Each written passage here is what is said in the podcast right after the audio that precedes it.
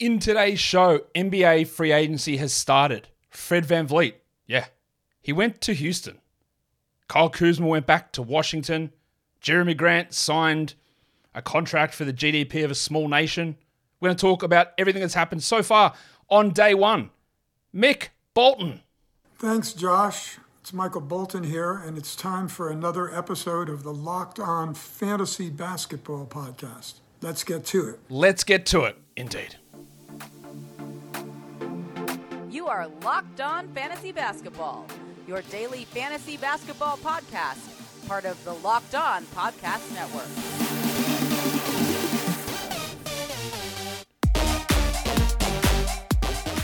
Hello and welcome to the Locked On Fantasy Basketball podcast brought to you by Basketball Monster. My name is Josh Lloyd.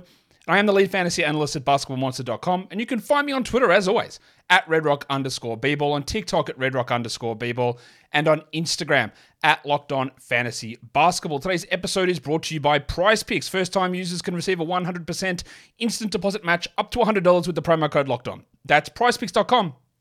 Promo code is Locked On. Thank you for making Locked On Fantasy Basketball your first listen every day. We are free. We are available on all platforms. NBA free agency has started. So we're going to talk about that. It is currently 11:21 p.m. Eastern Time, Friday the 30th of June. So any deals that happen after that time, I'm sorry. The last move that has happened that I'm recording on here, well, I'm going to record tomorrow for everything else that happens. The last move that has happened is Monte Morris going to the Detroit Pistons. So that's the last move. So we'll get to it. Let's talk about everything that went down. Big money, confusion reigns, as always. Warning. Let's get it on, Gilly. All right. All right. Let's um let's look at what happened. New new faces in new places. Let's go through the players that changed teams in free agency. And we'll start with the one that's going to have probably the biggest impact. And that's Fred VanVleet, multi-time All-Star, heading to the Houston Rockets. Three years, $130 million. First of all, shout out to Freddles. That is an exorbitantly large deal. He's an undrafted player getting $43 million a year. Kudos. What a hard worker. What a legend. Been a really good fantasy player the last couple of years as well. He should continue to be a pretty strong fantasy player for the next two years. The Rockets roster, though, I- I don't understand what's going to happen. Their starting point guard was actually pretty good last season. Yeah, good enough. Big improvements. Kevin Porter Jr. Big improvements. They drafted a point guard at pick number four in Amen Thompson. I think he's talking to you. So what the hell happens now? They're in a real roster crunch scenario, and I still don't. They haven't finished with free agency. Are they going to sign Brook Lopez? I don't know. So at the moment, we'll say that Jalen Green is probably going to start, and you'd have to say that Alperen Shengun is going to start at this point. Then there's Jabari Smith, who you'd guess would start, and Fred VanVleet is going to start.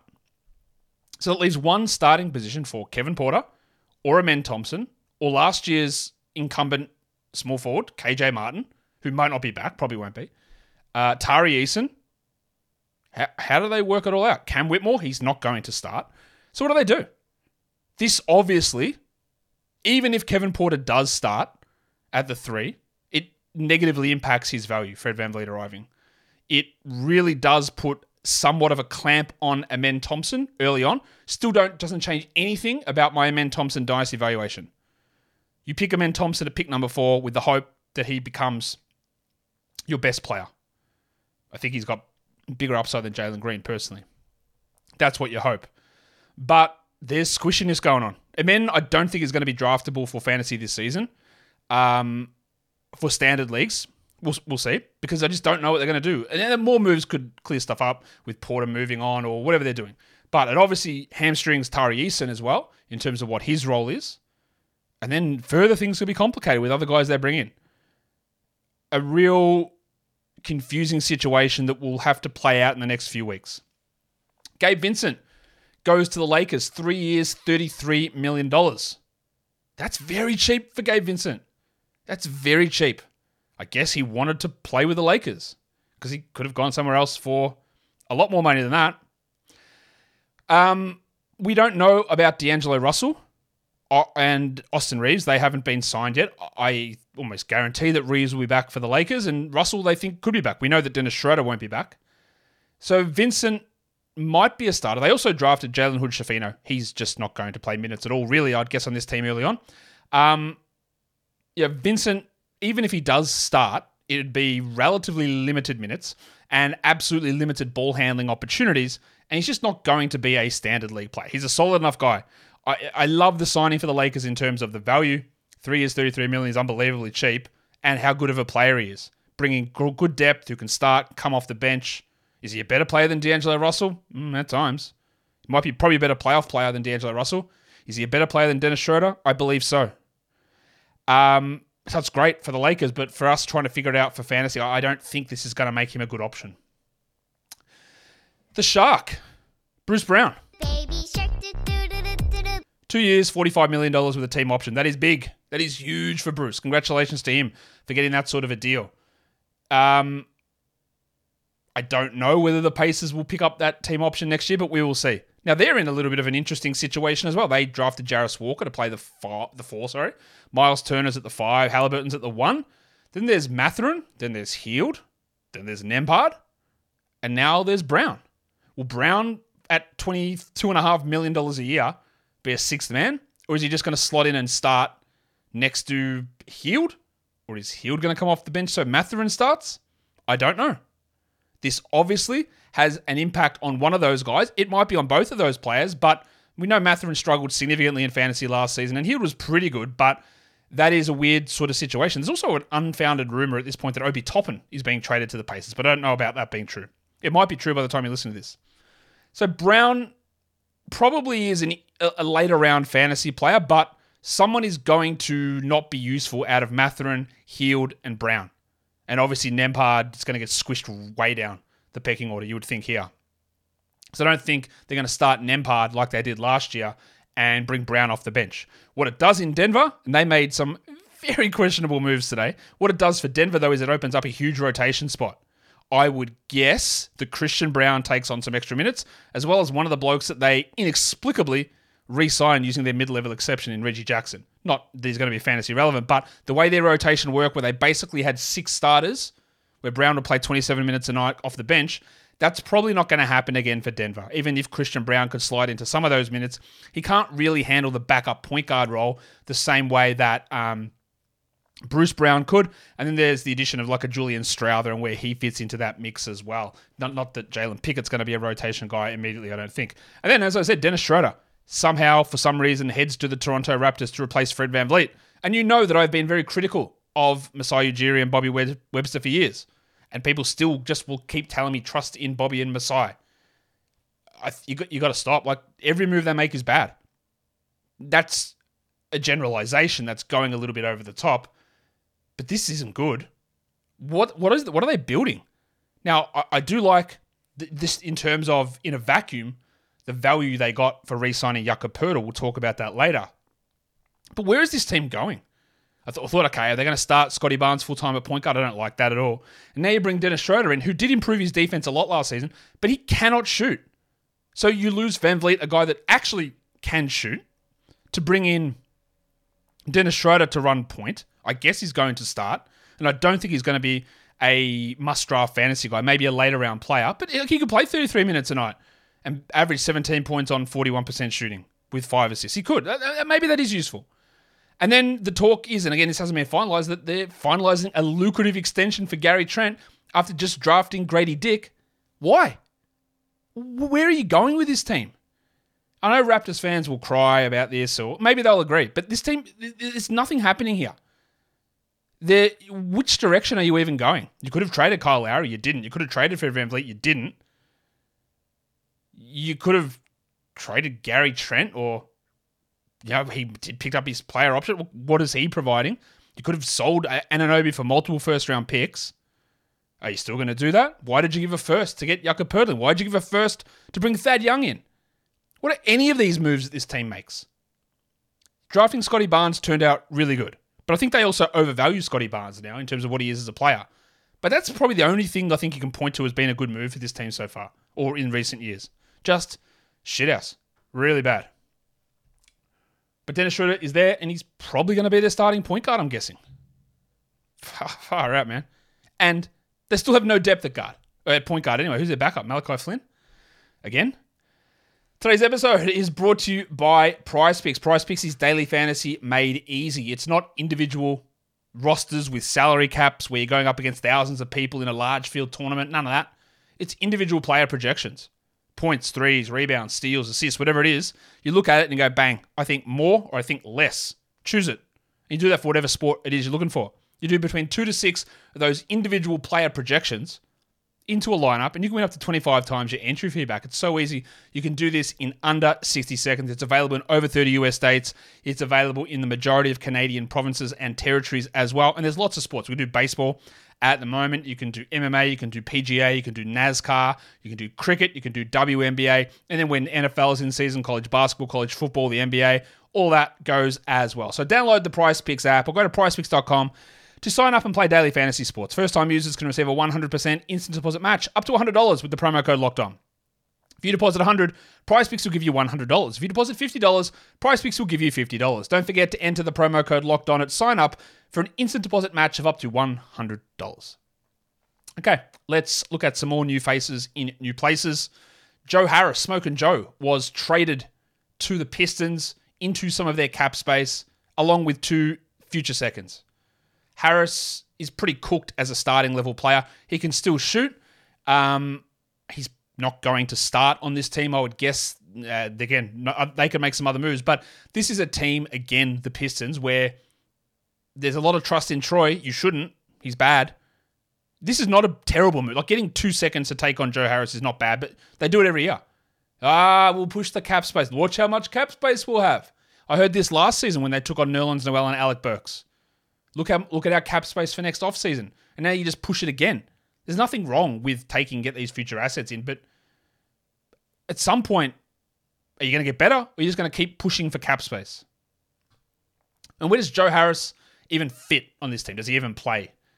There's Cade, obviously. There's Jaden Ivey. Yes, there's Ausar Thompson, who I'm not sure he's going to be draftable in standard leagues this year either.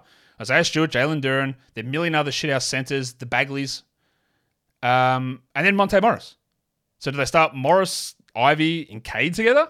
That sounds stupid. Where the hell does Bojan Bogdanovic fit? So I can't fully criticize the Pistons because Bogdanovic might not remain. But it still is a weird. Ro- oh, yeah. They've still got Killian Hayes too. And they traded up to pick Marcus Sasser, an undersized shooting point guard. So they've gone from can we have every center in the world to can we have seven point guards now? That I don't really know what's going on. And this is aside from the Joe Harris um, trade. Like I don't know where Harris fits in. Maybe he's a he can shoot clearly, but if you're expecting to flip Bojan Bogdanovich for a first and have Harris take his role, that's just not going to happen. Harris is nowhere near the level of player of Bogdanovich, And if you're running Joe Harris out there for 33 minutes a night, well, buddy, you're not going to even hit 17 games winning this season. So I don't know where he fits. The Pacers have traded Chris Duarte to the Kings for draft compensation that I don't know what it is. We haven't heard that announced yet. Duarte was a horrible pick at the time. Lottery pick as a 24 year old, stupid. He had a really hot start the first 10, 12 games of his career, fell off, and then was really bad last season with multiple ankle injuries. And basically, he's just been salary dumped now. He's still got some hope to be a role player uh, in Sacramento, but of course, he's going to be behind Fox and Mitchell and Huerter and Monk. They've got Colby Jones that they just drafted as well. There's Keegan Murray. They brought back the pencil, Harrison Barnes. Barnesy. Um, so I don't really know where Duarte fits in there. Like he's probably not an every night rotation player.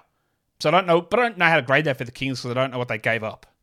Drew Eubanks. Now the Suns, the Suns, I think, are probably the biggest winner of free agency so far.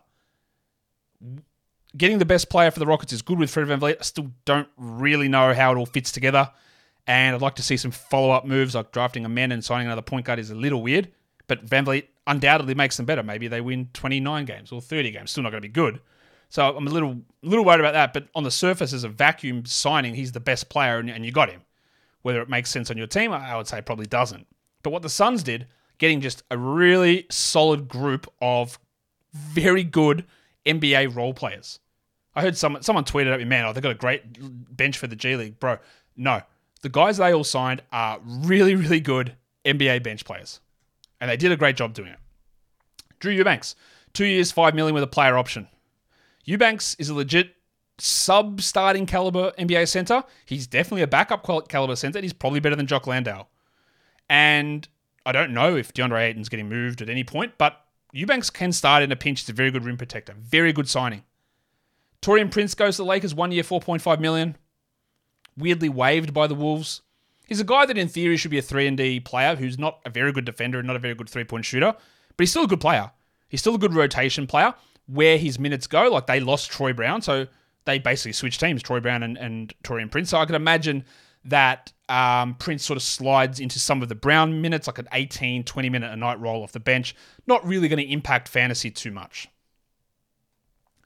Keita Bates Diop goes to the Suns, two years, $5 million player option. Bates Diop was pretty good last year for the Spurs. Took over when Jeremy Sochan was injured at the end of the season. In fact, I've got a sound drop for that. Fake, fake, fake, fake. And was actually pretty good. Now, could he be a starter next to Durant, Beal, Booker, Ayton? Yes. Your competition is Torrey Craig. I think he's probably better than Torrey Craig. Second round pick, Toumani Camara. Eh. Josh Okogie. Hmm. I, I think Bates Diop has got to be close to considered maybe a favourite to start. Maybe. He's, he's an interesting player. And I think he would fit actually really nicely. He can defend, he can shoot a little bit. I think he'd fit really good in that starting lineup. He wouldn't be a great fantasy option because he's not, not going to touch the ball enough. But he has been a guy through his time at Ohio State and even with the Spurs that can generate some defensive stats. So that's something to watch. As I said, Troy Brown goes to the Wolves two years, $8 million. He's basically like de evolutioned Kyle Anderson, a wing who's really a point guard who can't shoot but can defend okay. He'll get some minutes there. It's not going to impact us much. I love the Bulls. Don't cut that out and use that in isolation. I love the Bulls signing Jevon Carter. Jevon Carter was a very good defensive point guard who worked himself into being a very good three point shooter. He is a better player than Dosunmu, who might not be back. He is a better player than Goran Dragic, who they had last year. Is he is he a good fit next to Zach LaVine? Actually, a perfect fit next to Zach LaVine. But they've still got Coby White, who they re-signed today, three years, $33 million, or 40 million if you believe Shams. They've still got Alex Caruso, who played, you know, not he's not really playing as a point guard. He played a lot at power forward and small forward last year. And they've still got all the other mediocrity on that team. But Carter at three years, 20 is, an, is a huge steal. And if he does win the starting point guard job, I wouldn't be surprised if he did. And they go Carter, LaVine, DeRozan, Williams, Vooch. Uh, he would be, know, 29 minute night. Jevon Carter is a close to a 12 team league player. 1.7 steals, two and a half threes, 10 points, four, four assists. It's close enough. It's one to watch. Now, I am big on Coby White long term. But White and LaVine together don't make a ton of sense. Trading LaVine and having White and Carter makes a lot of sense if you're looking to rebuild and have guys that make sense. together. yeah, that would make sense. They won't do it though. But Carter's a very good signing and a good player. Chimezie Metu, likely a minimum. I haven't seen the numbers on that. One year deal to the Suns. Just one of those guys again, bouncy, power forward, backup center can play next to Durant, can play next to Ayton, working a little bit on his three point shooting, good shot blocker, might not play every night, but just another name to throw into the mix to rotate through players. Makes quite a bit of sense to me. Let's go to some more players in new teams. Big Georgie Niang, the minivan. Three years, $26 million to the Cavs. Niang is a legit shooter. He legit can't do anything else, but he is a legit shooter. He also is very much a power forward. And the problem with that to me is, is that they have Evan Mobley and Jarrett Allen, and they desperately need someone to play the three. And they've been trying to shoehorn guys with some success with Lauri Markkanen two years ago and less success with Dean Wade last season or Lamar Stevens to play that three. Are they going to try it again with Niang? Now, Niang's spacing, shooting, low usage value actually makes a little bit of sense. It's not he's not the defender that Isaac Okoro is. He's not the ball handler that Caris LeVert is. But that shooting off of Mobley, Allen, and Mitchell and Garland, I, I get it. I think he's probably more likely to be a mid 20s a night player, um, but it doesn't spell good things for Isaac Okoro, and I don't think Cedi Osman's going to be there long either. Jingle and Joe goes to the Magic, Joe Ingles. In fact, he doesn't just go to the Orlando Magic, he goes to our Orlando Magic. Um, two years, 22 million. I would have to think that there is a team optional partial guarantee on that second season, but I don't know. Uh, Ingles came back remarkably early from ACL surgery last season and played pretty well. He's obviously slowed down a lot from where he was, but this roster again is bloody confusing. So, guards Cole Anthony, Anthony Black, Mr. Black. Markelle Fultz, Gary Harris, Jett Howard, Jalen Suggs. Still the guards. Then at forwards, you got Paolo, you got Franz Wagner, you got Johnny Isaac, and now you throw Joe Ingles in there. Oh, and there's also Chuma KK around as well. And then at center, you've got Wendell Carter and maybe Mo Wagner. He hasn't been brought back yet. There's Bol Bol, who's not a center. Um, Ingles will play a rotation role, I would guess, as a backup forward because you know, he's better than a KK and you can't rely on Isaac. But it's not going to be a fantasy relevant one, but just another guy in there to add to the confusion of what their rotation's going to be. Yuta Watanabe goes to the Suns. One year, basically a minimum deal. Well, that is a minimum deal. He shot 44% from three last season, but 48% in the first half of the season. After the All Star break, 29% from three. The 48, again, uh, you know my mantra on this stuff. Relying on a bloke to do something that is completely bonkers outlier, like shoot 48% from three when he's next to Kevin Durant, if you're expecting that the next season, you're going to be let down in a huge way. He might be a 39% three point shooter. He might be a 41% three point shooter. But I'm not even going to come out here and tell you that he's a 44% guy like he was for the course of the season. Yes, he'll get a lot of open shots, but they won't necessarily go in. But another solid player for the Suns to add along with Bates Diop, along with bringing back Okogie, along with Drew Eubanks, along with Chimezie Metu. Maybe Watanabe is a starter there next to Durant. He's a he's quite a good player, Yuta. And it was disappointing to see him phase out of the rotation in Brooklyn towards the end of the season. He's not going to be much of a fantasy option, but he's there and he's very good depth. And then the big fella goes to Minnesota, Shake Milton. Two years, 10 million team option. I, can't complain too much about that. I think Shake, he's not going to start there. Mike Conley's there. Anthony Edwards is there. They brought back Nickeil Alexander Walker as well. But he should be a rotation player, and Conley's not going to play every game. Milton's sort of more of a combo than a pure point. Um, but he's a guy that, when given opportunities, can put up numbers. I think that's a really good value signing that a team like Denver maybe should have considered using their mid level on bringing a guy like that in versus what they did. Um, let's look at the next group of players. Joshy Richardson goes to the Heat two years, about $6 million player option. They lost Gabe Vincent, so getting a competent guard in. Their, their point guard situation is dire as shit. Now, maybe they trade for Damian Lillard. I don't know. They might have already done it. I'm too scared to look at Twitter while I'm recording this. Richardson, though, and they're under the expectation they're going to lose Max Strus as well. So Richardson's going to play 25 minutes a night behind Tyler Herro. He can handle the ball a little bit. He's going to have a sizable role. They still need to do something at point guard because A, you're not relying upon Kyle Lowry, and B, you can't rely upon Kyle Lowry. And he's not going to play 35 minutes a night anyway, even if you could. So they're going to need to do something. And Richardson can't run that position full time at all.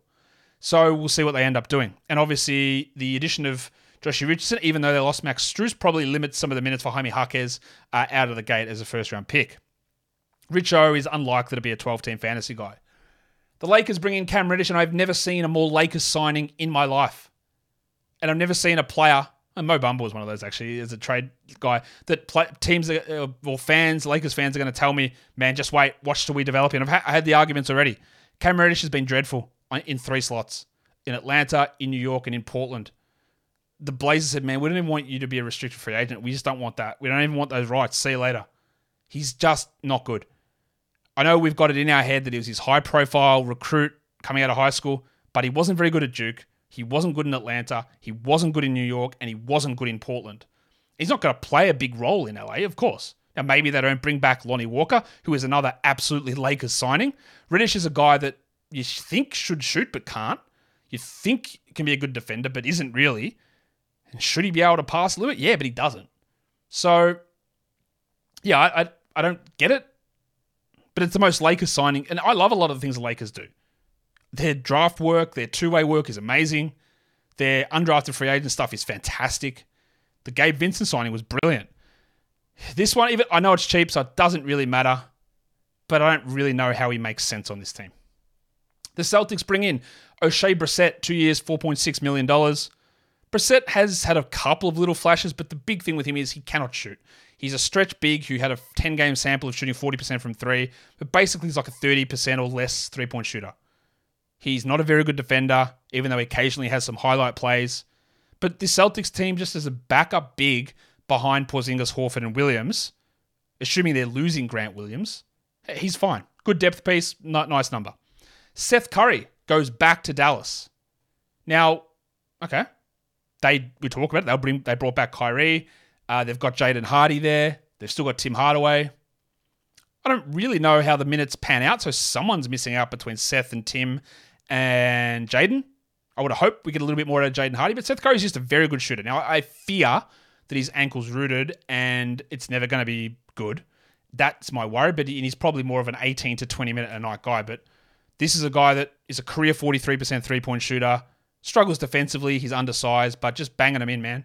Like, is he more value than Tim Hardaway? Yeah, probably. Although Hardaway still signed, what, two more years, I think? At 16 or 17, that's a bad contract. I'd love to get rid of Hardaway and have Hardy and Curry run the backup unit. I don't know that they'll necessarily do that, though. Um, but he's going to get rotation minutes. The Grizzlies brought in Derrick Rose on a two year, $6.6 million contract. Sure. Like, why? I don't know. He barely played last season. His injuries have definitely caught up to him. They did four years ago. Um, he won't start. He actually maybe will he start when Jar is gone is suspended? I don't know.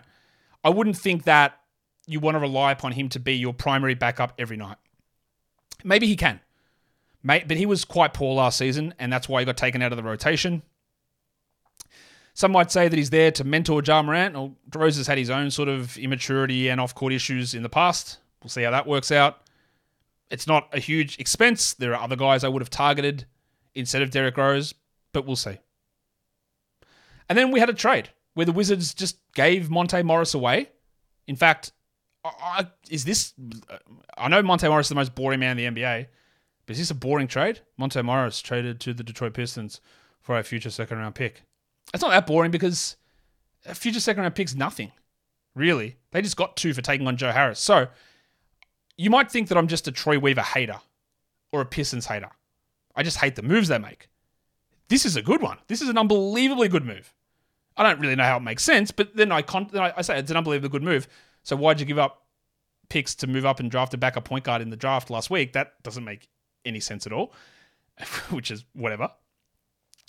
Morris is a very, very good backup point guard.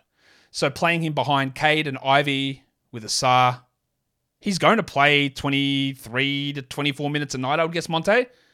His time of being a 12 team league player, and while it never really even peaked this year because he was shit, like it's not happening again. We, saw that he's just not a guy that can ramp up into big volume or anything like that. It is just a solid, really good addition for the Pistons takes away from any hope. Thank God that Cory Joseph's going to come back. That's done, cooked, finished. It also absolutely roots Killian Hayes' value or where he sits. Now, Killian, I thought, took steps forward as a really good defender, but he's, he's done. There's no way he's uh, staying in Detroit. That's just not going to happen. That is a lot of players going to new places, which is probably more important than the next section, which is the guys who stayed in place. Draymond Green Goes back to Golden State, four years, $100 million player option. Is it probably a little bit much? Eh, maybe. Draymond was still literally at Defensive Player of the Year level play last year. He will be again. I think he'll play a little bit more center this season with Chris Paul in the in the lineup. Um, yeah, probably splitting half of that his time there. Still going to be the same guy, I would guess, for fantasy. I can't believe Kyle Kuzma went back to Washington. I, I had no no expectation that would happen they are in such a weird spot. Bradley Beal have him for nothing. Porzingis, well, we don't really need much. Just give us something. Tyus Jones. Monte Morris, he's just taking up space. Take him away. Like, they're making weird moves all the time. So you think, oh, they're clearing house. They don't like their guys. Kuz actually come back and be uh, overpaid in an outsized role. But I guess the positive thing I'll say is when Kyle Kuzma and Jordan Poole are leading your offense, you're going to be the worst team in the NBA. You just are. Now, Kuzma's going to have a chance to really put up big numbers. Poole will still be the number one, but Kuzma's going to be 1A, 1B, whatever, however you want to phrase it. And he's. Now, he's never going to get defensive stats. He's probably never going to pass it. He's going to play power forward, which will increase his rebound numbers. That's strong. What is bad, though, is that now this means that we've got Tyus, we've got Jordan Poole, we've got Dan Gafford, we've got Kyle Kuzma. I reckon lock all four of those guys in as starters at this point. Lock them all in. One starting spot. You got John Davis, LOL. You've got Corey Kispert. You've got first round pick that you traded up for, Bilal Coulibaly, 18 years of age. Probably not going to start him. And you've got Deni Avdija. Now, I like it when Avdija plays at the four more than the three. I like it when Avdija plays where he has the ball in his hands, which it could be the case. But they're going to want Kispert and Avdija and Coulibaly to play a little bit here. So while, and this, someone said this to me a week or so ago when the Beal deal happened, man, this is huge for Avdija. Man, he's going to be such a good fantasy player. And I was like, just, I think we just need to wait because they didn't draft him. They're not invested in Avdija at all. And a lot of things can happen. I didn't think one of those things happening would be Kuzma coming back. But now he's in a three way, let's say even to be generous, a two way timeshare at small forward. Oh, this team also still has Danilo Gallinari and Landry Shamet as well, wherever the hell they fit in. That just, I don't know, I don't think he's going to play enough. He might not start. He might play 20 minutes off the bench. Wes Unseld had no problem doing that last year. No problem at all playing him limited minutes. So unfortunately, especially for all my uh, viewers in Israel, I don't think he's going to do a huge amount this year. I just don't think it's lined up for it. Sorry. Khris Middleton back to the Bucks. Three years, $102 million. Discount. I worry about his knee significantly, another knee surgery. Definitely not touching him in the top 50 in fantasy drafts, but he comes back to his same role. he's, he's good. He'll be better than last year. Cam Johnson, four years, $108 million. Good on Cam, coming in as a, a, a very old rookie. He made it work. He is an interesting sort of a player. He will get more minutes in Brooklyn than he had in the past. He will score. He will hit a lot of threes. He's not going to do huge amounts in other areas, but him and Bridges are locked in as your starting forwards. And he is going to be a very, very easy top 100 player. He might be a top 50 player. That is probably a little bit too much money for a team that I don't think is going to be good at all. And to have him as your highest paid player or second best player is a little rough, but good on him. Not a bad contract. Teams will want him still. Good teams will want him if you are looking to move off at any stage. Kyrie goes back to the Mavericks, three years, $126 million player option. I know that people will disagree and they love to hate on Kyrie, and I can hate on him as well, no problem. But him and his play was not the reason the Mavericks were bad at the end of last season. The idea of pairing him with Luka and trading away your defenders was was what was bad. But that's not his fault. Kyrie didn't say, please give up all your defenders and bring me here. That's not what happened. He will still put up his numbers. But one thing that is important, we'll do this when we look more through August at the Dallas Mavericks in depth, is that when Kyrie arrived, Luka's numbers dropped. His usage was about the same, but his assist numbers dropped down. And that's probably going to take Luka away from being that number one fantasy points pick, maybe to number three or four, and probably back end of first round for category leagues, I think, with Kyrie there full season. Jakob Poeltl, four years, $80 million player option. He's 27. He's a very good center. He's probably a top five defensive center in the NBA. That's all good. But what is this team doing? You traded a first round pick for him, and then you lost Fred Van VanVleet, and you're bringing in Dennis Schroeder. What does the new coach want to do? What's Darko going to do with Poeltl? Will he play him 33 minutes a night? Will Darko think that Precious Achiuwa is the answer? He better bloody not. Poeltl is going to be atrocious on free throws, but good on blocks, excellent on free on field goals, big rebounder, okay scorer. I just want 32 minutes out of him. This is a top 30 situation possibly for him. In a vacuum, it's a great contract for a very, very underrated player, but it makes zero sense on this team. Zero. Herb Jones, four years, $54 million. You might say that's an underpay for Herb Jones, but I, I know one thing about Herb Jones is that he does not care. This is a man who does not care about money in the slightest. He still does everything as if he hasn't made even any money in his career. I think he just he's from everything I've heard, he is the most low key bloke going around the league. I don't know if he's going to start this season because they're going to have CJ and Ingram and allegedly Zion and Valanciunas, and then there's one spot between Trey Murphy and Herb Jones. And no, Jordan Hawkins is not going to be a part of that. Dyson Daniels still around too. So Herb is not a fantasy draftable player in my in my opinion. His value is extraordinarily tied to steals. some out of position blocks. That's it.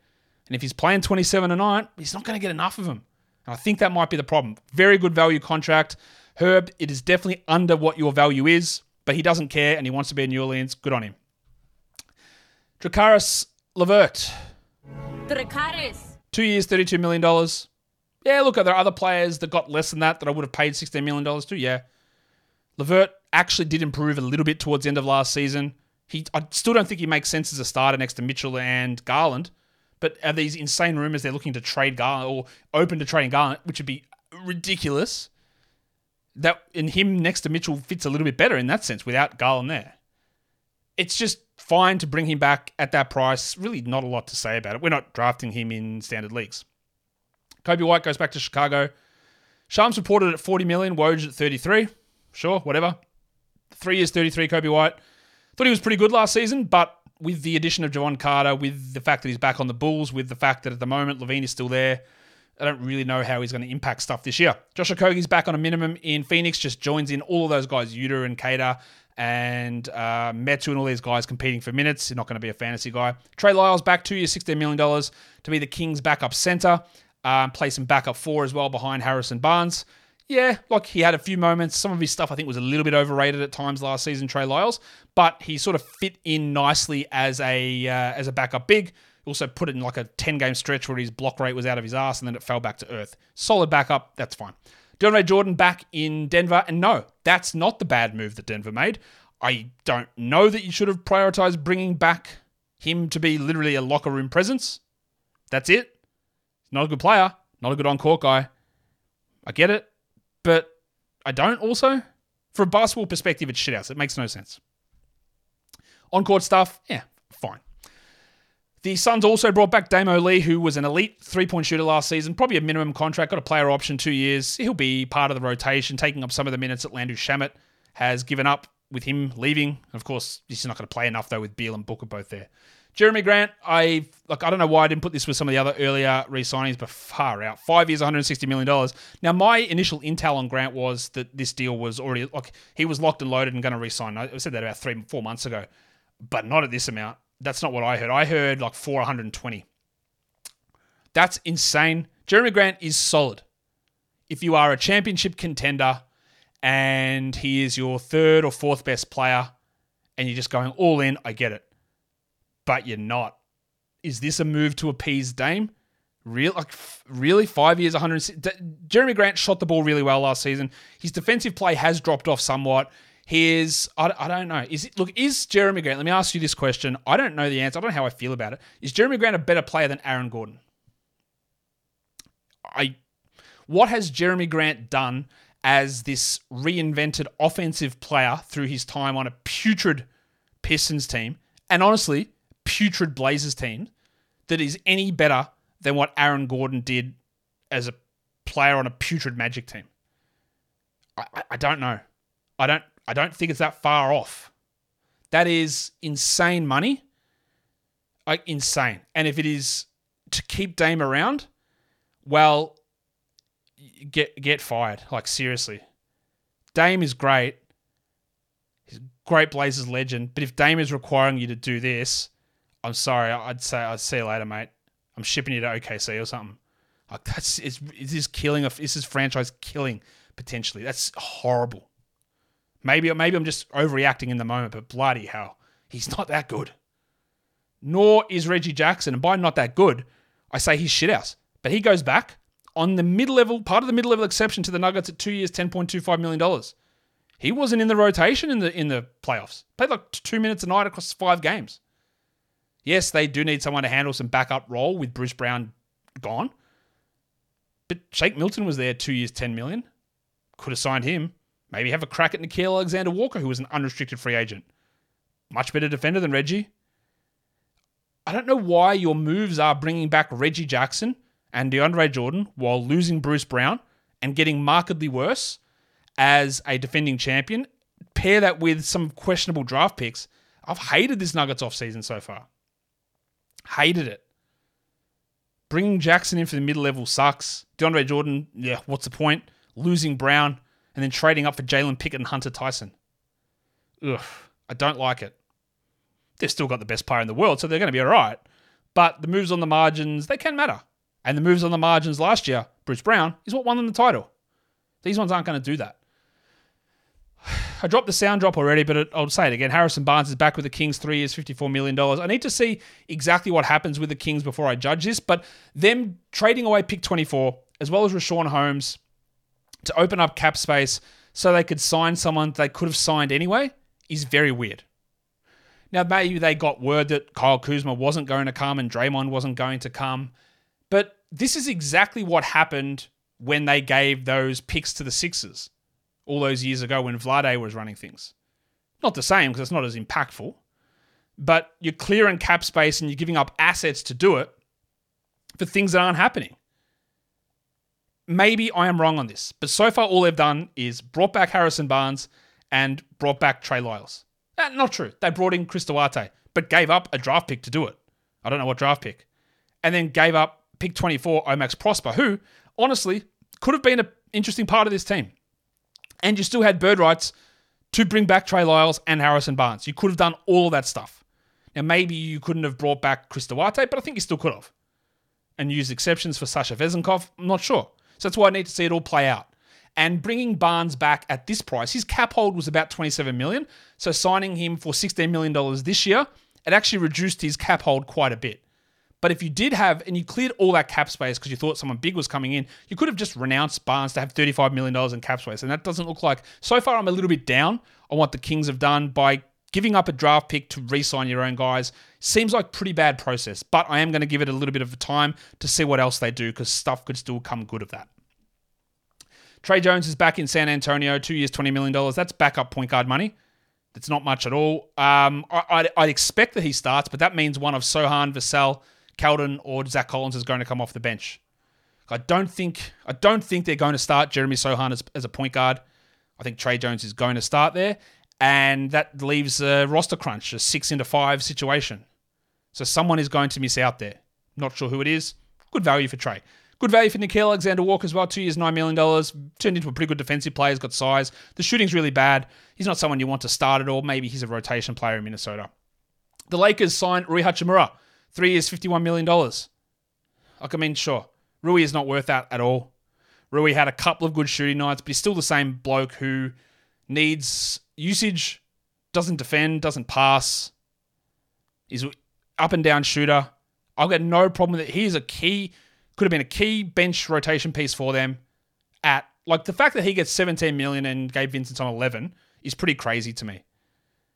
I don't think I think Rui's value was gassed up a lot by highlight clips and highlight social media through the playoffs. I just don't think he's worth that contract. It's not terrible. It's not killing what they need to do. No problem with them doing it.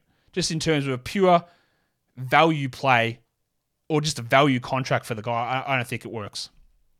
Whatever. The Spurs bring back Julian Champagnie. Four years, 12 million. Four years for Julian Champagnie. Now, he did play well down the stretch last year. Team option at the end. I would guess there's maybe some non guarantees somewhere there. I don't know. Champagnie is like a small forward shooting guard type of player who's going to have to battle with Sidy Cissoko and Blake Wesley and Malaki Branham in that bench grouping. He played all right, deserves a contract. We'll see what happens. And Kevin Love is the last one on my list here. He goes back to the Miami Heat, two years, 7.6 million with a player option. He'll probably play 20 minutes a night again. I guess he'd play behind Caleb Martin, but a lot of things still to happen there with Miami. Obviously, we're not caring too much about Kevin Love for fantasy, and that will wrap it up for the end of the first day of free agency. Do I risk going and looking at Twitter and seeing if everything has burnt down since then? Um, oh no, only one small thing. I might as well talk about it now. Victor Oladipo traded to Oklahoma City. All right, cool. Um, and the Thunder are getting a draft pick there. Gives a Trade exception for Miami. Oladipo's injured. He's not going to play. That doesn't mean anything. So we escaped. We got out of it. Guys, we are done here. Thank you so much for listening. Oh, no, did I tell you? Follow this podcast, Apple Podcasts, Google Podcasts, Stitcher, Spotify, and on Odyssey. If you're on YouTube, you thumb it up and leave your comments down below. Guys, we are done here. Thank you so much for listening, everyone. See ya.